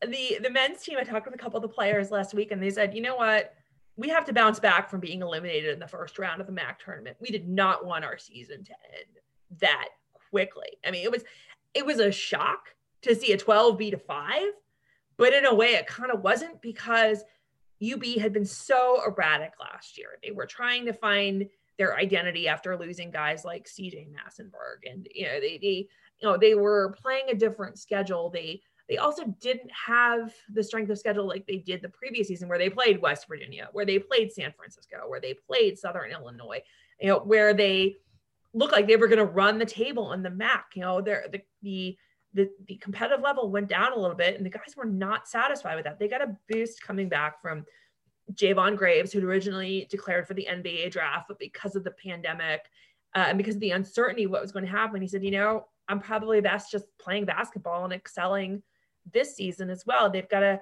you know, they've, they've got a couple good additions. They've got Chance Robinson, who's a freshman who's coming in from uh, Louisiana, but he's one of the top players in Louisiana. You're going to see uh, Josh Mballa, the six foot 10 center from France, you know, rebounding machine coming in. They're hoping to develop more out of LaQuill Hardnett as well. He was kind of Mballa's reinforcement, if you will, same kind of build, height inside, strength inside, and whatnot. But um, you know, they're they're really just trying to really cement a stronger identity and be more competitive. And you know, they don't want to have the disappointing season like they had last year. And one final question for me. This is just kind of in general the uh, Buffalo programs. Ha- has there been any sense? I know um, with the, with the MAC um, schools, it's been a concern of cost and money and whatnot. So how is Buffalo feeling going in with no fans? The, the kind of the lack of revenue, non non conference games weren't an option this season. So how has Buffalo been able to deal with the the loss of revenue? it's it's a tough loss because not just with revenue there's a concern about what kind of state subsidies are going to be received this year uh, there's concern about tv revenue that's going to go down march madness revenue you know there's going to be a lot of losses. No ticket sales. I mean there's not going to be concession sales and schools don't make a lot of money from that. I mean like beer sales are kind of the myth of college sports where oh they can make money selling beer. No they actually only get a fraction of that one beer they sell. But you know, uh, UB has started a fundraising campaign to offset COVID nineteen testing and equipment costs, and I think it was one of the you know one of the data points I'd seen. I think a, a COVID nineteen test per individual costs at least fifty dollars. You multiply that over the course of the season, that ain't cheap, and it's not being subsidized by a company like Quibi or by one of the local hospitals. You know, even the first thing UB tried to do when they brought back athletes, they said, all right, if your insurance can cover testing, it will do it. But then they found, oh, and someone's insurance will only cover one test. You know, UB had to basically come in and subsidize the difference between the second test and the third test. And so that's not going to work as well. And you just can't give these tests out during a pandemic when people yeah. really need them, you know, to make sure. I mean, we're, we're talking life or death in some situations here, sadly. And, um, you know, it is it is a very, very big concern. And I think not just at UB, and not just at MAC schools or mid majors, I think around the country at schools, they're really going to have to reevaluate you know the financial aspects of college athletics because one another one of the biggest myths in college sports is college football is a moneymaker it is not college football sustains the rest of the athletic department in a lot of these Power Five and even G5 programs. I mean, I think if you look at UB's athletic budget for 2019, I have it right here actually. you know, their their budget, their total revenue, you know, total. I think it was pull this up. Yeah, their yeah, their total revenues were. Let me quote this right. It was 45 million in 2019, and almost 10 million of that came from football. So it's interesting. I mean, I'm sure I'm going to give you all a journalism lesson here. You know, at a state school, you can always FOIA the NCAA long forms and they'll tell you exactly what kind of numbers there are, you know, what, mm. what, what your athletic department's budget is for the most recent fiscal year. You can look at the EADA site, which is a federal thing that just shows you the basic line of it. But I mean, literally earlier this season, I or this year, I should say, I, I went through and said, they're going to lose this much. They're going to lose this much. They're going to lose that much. I mean, and the MAC, they're all state schools. So yeah. there's that concern at every school. We're going to lose state subsidies. We're going to lose student fees. We're going to lose ticket, co- you know, ticket revenue. There's a big, big concern. You're going to see schools a get creative and how they're going to raise these funds. You're also asking for t- season tickets and the funding to be given as donations. Yeah. That's another thing schools are doing as well. UB is asking that they launched a whole campaign called "Make It Possible." Get it possible. So uh, uh, they launched a ah. whole. I know they launched a whole campaign to do it. They ran a five. They had a five k where they raised it. I think Northern Illinois is doing this. St. Bonaventure, which is an A10 program uh, up here, but up down in Olean, they you know they launched a campaign as well, and they they were very they were very frank in their in their announcement. They said without fans in the stands, we're going to lose 1.5 million dollars a year, and they I think they have a I think an eight million dollar operating budget for athletics at St. Bonaventure. So yeah. it's a big concern everywhere. Yeah, it really is. And uh, I tell you what, I, I do not envy uh, the the position of you know the athletic directors, mm-hmm. some of these athletic administrators, and university administrators. It's uh, certainly an interesting time. Well, um, Rachel, we thank you again so much for joining us tonight. This was a great conversation. Yeah, well, thank we you for having me. You guys asked really great questions. Oh, well, thank you. We appreciate that. We appreciate you uh, giving some answers and sharing some insight about the upcoming Bulls season. Uh, everyone, again, she is Rachel Lenzi from the the uh, Buffalo News. She covers high school and college sports up there. You can follow her on Twitter at Rachel M L E N Z I. Uh, Rachel, again, thank you so much for joining us. Thanks, guys. I appreciate it. All right, everybody, welcome back to the show. Uh, continuing on with our preseason football coverage here, we're going to be talking about the Toledo Rockets. We're joined now by Ashley Bastock, who is the uh, beat reporter for the Rockets at the Toledo Blade. Ashley, thank you so much for joining us tonight. How are you doing? Doing good. Thanks for having me. You guys got a hold of me pretty much faster than any other podcast. So I owe this to you guys to, you know, have this be my first podcast talking MAC sports. Wow, we are honored. That's awesome. that's awesome. Well, um, let's let's jump right into it, Ashley. Um, obviously, you know, Toledo uh, coming off a little bit of a disappointing season last year in 2019, this is a program that expects to be competing for MAC championships, expects to go to bowl games. You know, missed the bowl game last year for the first time since 2013. So, what's the feeling around the team right now? Are they excited to get back onto the field? Is there optimism that this is going to be a nice bounce back season for the Rockets? Yeah, I think that there is a lot of optimism so far from the people that I've talked to, the coaches, um, and the players, obviously, too. But um, most of those people have been on the defensive side of the ball, which anyone who watched any Toledo football last year knows that the defense was the biggest issue, probably. And I actually just wrote a story on this uh, today talking about the attitude of the defense and how it's really changed. And quite honestly, you look at their defensive numbers from last year, and it's like there's really nowhere to go but up. Like in their total defense, they were ranked 123rd out of 130 FBS teams, just as one example. And um, there's a lot of defensive metrics that you can look at to kind of show um, why things didn't go so well last year. And obviously, that's why they had a staff shakeup and did all that stuff. So I think the combination of there's a lot more experience now. You do have two new defensive coordinators in there um, and some two new pretty big name hires in those coordinators. So um, I think really that contributes to this overall more optimistic feeling um, that makes it feel like it's more than just like that typical coach speak or um, college athlete speak that you would hear at the beginning of the season. And moving on to the other side of the ball, you touched on defense. So this team was 18th in the in rushing last year. Four starters return on the O line, as does everybody knows who Bryant Koback is in the MAC. So is the offense going to be as run he- heavy as it was last year, or can we expect something different out of this uh, offense? Well, I actually think, and I don't have the direct quotes in front of me, but the biggest factor I think that a lot of people aren't considering right now with this is how late the season is starting and what the weather is going to be like. And, you know, you aren't going to be able to throw 30 passes in the first half or something crazy and expect to win games. And Jason Candle actually said something to that effect that whoever starts at quarterback, um, let's assume it's Eli Peters, just given experience, but it might not necessarily be, um, it, you really are going to have to rely on your backs. And especially, like you said, given the offensive line and all that experience uh, coming back, I think it wouldn't be too surprising uh, to see a very run heavy offense once again. Um, and especially, like I said, just given the fact when the season is starting, um, we're looking at probably some cold weather games, some snow games, all that sort of thing. Yeah, certainly. Uh, a question that I, I just thought of, Ashley, is you know, as the season, we're two weeks away now. I think last year's disappointment for the Rockets was probably not probably was definitely compounded by that loss to Bowling Green. I don't think anybody saw that coming, and obviously that's you know a huge rivalry they get a chance at redemption here in week one against the Falcons as, as that battle for I-75 rivalry continues. Um, has, is there, have you had any conversations with the coaching staff or anyone around the program about kind of the preparation for that game? Is it something that they've had circling on the calendar since the, the schedule was released? Yeah, so we're actually we'll have our preseason or preseason our pregame press conference with Jason Candle next week. So mm-hmm. um, haven't had a chance to ask him. I, I guess specifically have a whole like press conference devoted to that game. But obviously, even before the schedule was officially announced, that we knew that that was going to be the crossover game that was kept. in.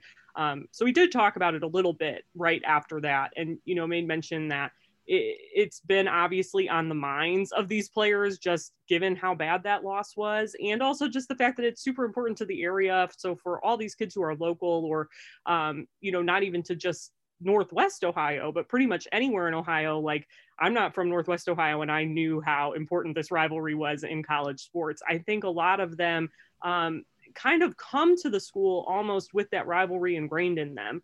So I definitely think it has been circled on their calendar. And like I said, Coach Candle said as much. And I'm sure we'll get a lot more from that on the 29th when he does his normal pregame presser.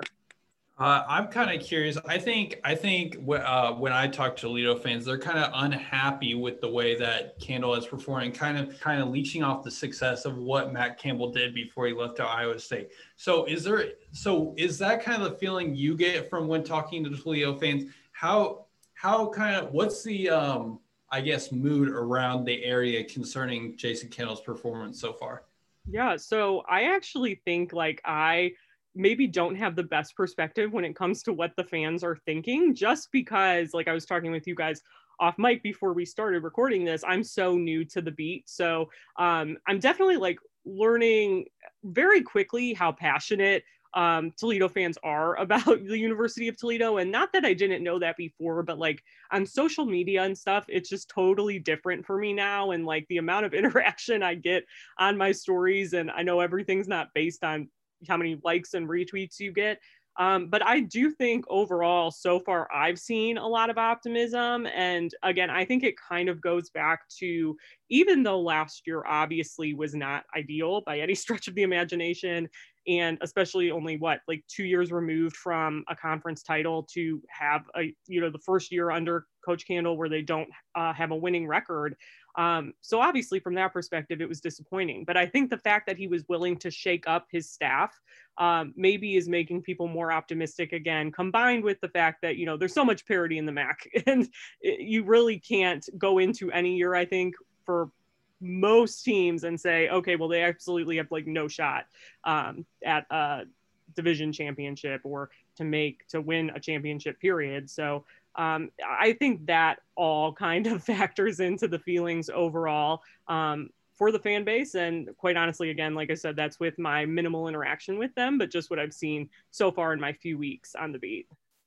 So, what do you think? You, you mentioned earlier, um, you know, so you know, kind of the coaching staff shakeup that uh, took place this offseason, right? Vince Kehres comes in as the defensive coordinator. They made some changes on the offensive side of the ball as well anytime you have you know coaching staff turnover i think that makes things a little bit you know tougher to get rolling again and then you can po- compound that with the fact this season that there's no spring practice there's been a, been an abbreviated fall camp how have the new coaches kind of ingratiated themselves with the team and what's the the coaching staff been like so far yeah, I think so. The funny thing for me is I went to John Carroll, which is the rival of Mount Union. So when I was in college, Vince Kehres was the coach at Mount Union for my last two years. Yeah, yeah, yeah. And I mean, those teams, it, it truly is hard to describe like what it is like to watch a Mount Union team. And those final two years I was in college, the only team they were com- that was even competitive with them was John Carroll, and John Carroll lost both those years. Um, he lost like only six games while he was the head coach at Mount Union. It, it just is crazy. Um, I think total from his playing days, his days as an assistant coach, um, and his days as head coach, he has 11 national titles. So right there, wow. I think even though people look at like, oh, it's a Division three coach making the jump to Division one, like obviously number one, there's the connection with the school with Jason Candle, um, having also being a Mount alum and having played there. Um, and you know, I think he brings that respect with him again. And you talk to the players, and they're like, he's a really passionate guy. Um, and they say the same thing about uh, Coach Kuligowski from you know, obviously such places as Missouri, Alabama, Miami, who brings with him this phenomenal reputation. And anyone you talk to, like about the defense, they mention Coach Cool and VK.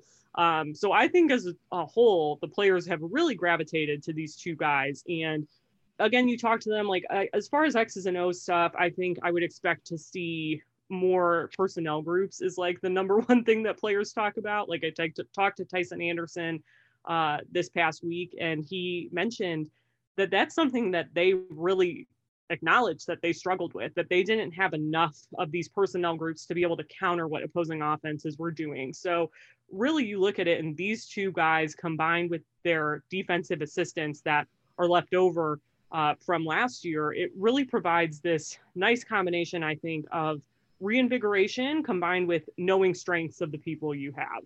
So defensively, I think that's kind of how those two have really worked together. And you mm-hmm. talk to them, like I remember talking to Ben Scaris a few weeks ago, um, and he said, you know, from a foot, these are two like football guys. Like they love things like watching film. They're so far it seems like they like working together, and I think their personalities and their goals kind of balance each other out a little bit. And it, I'm curious to see how this thing works for you know six games and how different things are going to look. And so, from your short time on this beat, I want to continue on that with bringing in a new coordinator and 2020 being the year it is, and we're reduced to six games. Do you think this uh, Toledo defense can be ready in time come November 4th with the new coordinator, learning a new system? Even though they do have those assistants, I'm sure the the the coordinator's bringing in his own philosophy. So, how so in your short time, how do you do you think this Toledo defense will be ready come November 4th? You know, I do just because you talk to, and this isn't just, I guess, exclusive to Toledo, but multiple college coaches and multiple programs that I've heard or seen interviews with um, or heard from. It, it's like the pandemic, like, yes, they couldn't be together and they lost either all of spring ball or a hefty chunk of spring ball but it did give them time to do things like worry about installations and again you're doing it virtually but you do have that m- more time to get prepared. And when Coach Candle did his first press conference of this preseason, he brought up from that day in August or end of August, beginning of September, whenever it was, um, to the first game of the season, it's more time and more practices than they would have in a normal year. So I think that's also going for them. They had this extended period of time uh, to get the mental side of things down. Uh, and then also more practices on top of that just with by the nature of when the season was announced and how things shook out so um, i do think that that won't hinder them but uh, it still will be interesting nonetheless. Obviously, 2020 is the year that it is. So um, I guess we'll just have to kind of wait and see. And I wouldn't expect to have like an immediate grasp of how that had worked either. I think it's going to, even for me, take me like a couple weeks of seeing them and kind of see how they've adapted. Good stuff. Um, Ashley, one thing that nobody I think has ever questioned when it comes to, to Coach Candle has been his ability to recruit. I think you know, his his recruiting classes are near the top of the MAC every year. I think last year on 24/7 they were ranked second in the MAC, um, or maybe it was even first last year. I think maybe two years ago they were second. Regardless of that, because of that recruiting, um, in your time covering the program thus far, any any like impact freshmen or underclassmen that you feel might be poised for a big breakout season this year? You know, not off the top of my head, and this might be one of those things just given the fact that I haven't even had a chance to like learn all the freshmen yet. They haven't yeah. spoken to, I haven't spoken to any of them. Uh, so that makes it kind of difficult for me. But I will say, like, one person that I am super excited to kind of see um, how he fits with this program is Jonathan Jones transferring in from Notre Dame. I mean, that was a huge yeah. get for them, I think. Um, so that's like one newcomer that's I'm, I guess, looking at. So we'll see as far as the incoming freshmen and I guess, you know, the interesting thing too is Coach Candle has talked about he's not a coach who likes to count a guy out from being in the rotation just because of his class year. Um, and he brought up a guy like Nick Rossi on the offensive line. If they did that, then he probably wouldn't have played last year um, as a redshirt freshman. So it, it, should be interesting. And I'm sure there, I, I'm basically expecting somebody who is not on anyone's radar right now to potentially come in uh, and be an impact player. And again, I think too, with new coordinators, you, you never know what could happen and how that depth chart could look different. Um, so this is just a general question. I was just wondering if you have any knowledge because I asked this to the previous Buffalo report. This isn't much football as it is just applies as general. So have you got any like sense around the program how kind of Toledo is dealing with the loss of the non-conference revenues? Because obviously they're taking a big hit. So has there been any word or any sense from Toledo as to how they're they're taking this um, head on essentially? Yeah, you know, I have not gotten into that with anyone. And again, I think that for me, um, is something that I hope to be able to find out more about and talk to people about. But obviously, the issue becomes right now just me figuring out the football side of things, especially X's and O's and uh, men's basketball to an extent, since that season I think is going to sneak up on all of us. But um, I know Nick Petrovich, my colleague on the Bowling Green beat at our paper, wrote pretty extensively about this in the summer when the Big Ten announced, you know, we're going conference only before the season was postponed the first time.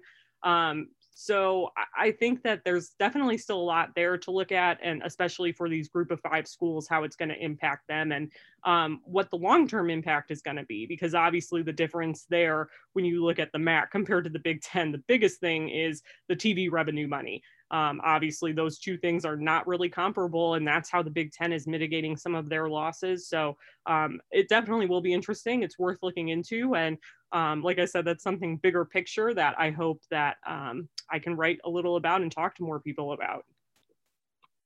Great stuff. Uh, last question uh, for me, Ashley, and then I don't know if, if, Sam might have anything final to, to close us out. But you, you mentioned briefly uh, you know the basketball program, and we're all getting so excited for football to be start starting here in a couple weeks that seems to be getting lost in the shuffle. That college basketball is only a month away. Um, I know you haven't been on the Toledo beat for long. Have you had a chance to, to dig into the, the the Rockets basketball program at all? How how are things looking for them this year? I know they had a little bit of a disappointment last season after having a really good year back in 2018.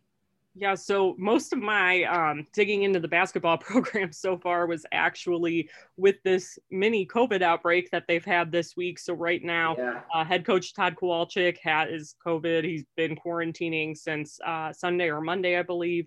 Um, and then six players tested positive as well on Tuesday when they did their weekly surveillance testing. So they paused workouts for you know the next two weeks right now and what i think is so interesting about that is toledo has been a program that's been extra careful and especially Todd Kowalczyk. He is somebody who has, you know, been outspoken about the need to respect this virus. He's been outspoken about, you know, possibly starting the season later in January when there might be a vaccine and um, all that stuff. So as my colleague Dave Briggs wrote for us yesterday, it's like the virus does not discriminate like right now. And this just kind of goes to show it. And I talked to coach Kowalczyk and, you know, he mentions it's, it's a virus. Like we can be doing most things right, but we're going to find cracks and or the virus is going to find cracks i should say. Um, and this is a good reminder of that. And you know from a basketball side of things i asked if he was worried about how this is going to hinder their preparation. And he said you know not really just given the fact that they've already had like 19 practices before they shut things down uh, which they did when his positive test came back. So they didn't practice on monday or tuesday at all of this week. Um, and he mentioned, you know, we'll still have three weeks by the time we come back until our first game. So um, I think most basketball players know that that is enough time to get into game shape and get your legs back underneath you and get going. So um, that's pretty much been the extent of my basketball coverage so far. And, um, you know, as he mentioned, it's like, it, you know, it, I think total, they won't really be impacted by this in the long run um, in the sense that there's still going to be enough time to get ready for that first game on the 25th. And uh, one final question for me. So I think, like Buffalo, there's a lot of expectations heading into the season. Uh, Detroit or bust, essentially. And and Toledo, I think, is one of those teams that also has those high expectations. So is there a sense around the program that it is Detroit or bust for Toledo? You know, I feel like there is. I think always kind of like we've been talking about that the expectations around Toledo are always pretty high. Um, and it's understandable, especially considering the recent success. And when Jason Candle as a head coach only has one season that is not a winning record, um, people were disappointed by that. And it wasn't even a losing record, it was a 500 record. So um, I definitely think that they are, you know, getting to that championship game is the main focus, especially after a disappointing year. Um, and I will say, ironically, Toledo and Buffalo are the two teams that I picked in my preseason poll to make it there. So um, we'll see. But obviously, you know, you look at what happened last year in the conference and how things shook out in the end, and uh, anything can happen. But I really think, especially given all the returners on this team, that these guys want to get it done. And I, like, I haven't heard that exact phrasing or anything, obviously, but I think we can all make assumptions given the expectations historically around the program. Awesome stuff. Uh, well, uh, everyone out there, she is Ashley Bastock, the uh, beat reporter for the Toledo Rockets for the Toledo Blade. Uh, Ashley, thank you so much for joining us tonight. This has been great. We really appreciate your, your time and enjoyed the conversation. Uh, we hope to uh, have you on again someday soon. Thanks for having me. And anytime you guys are willing to have me on, I will happily accept. awesome. Well, thanks so much, Ashley. Thank you.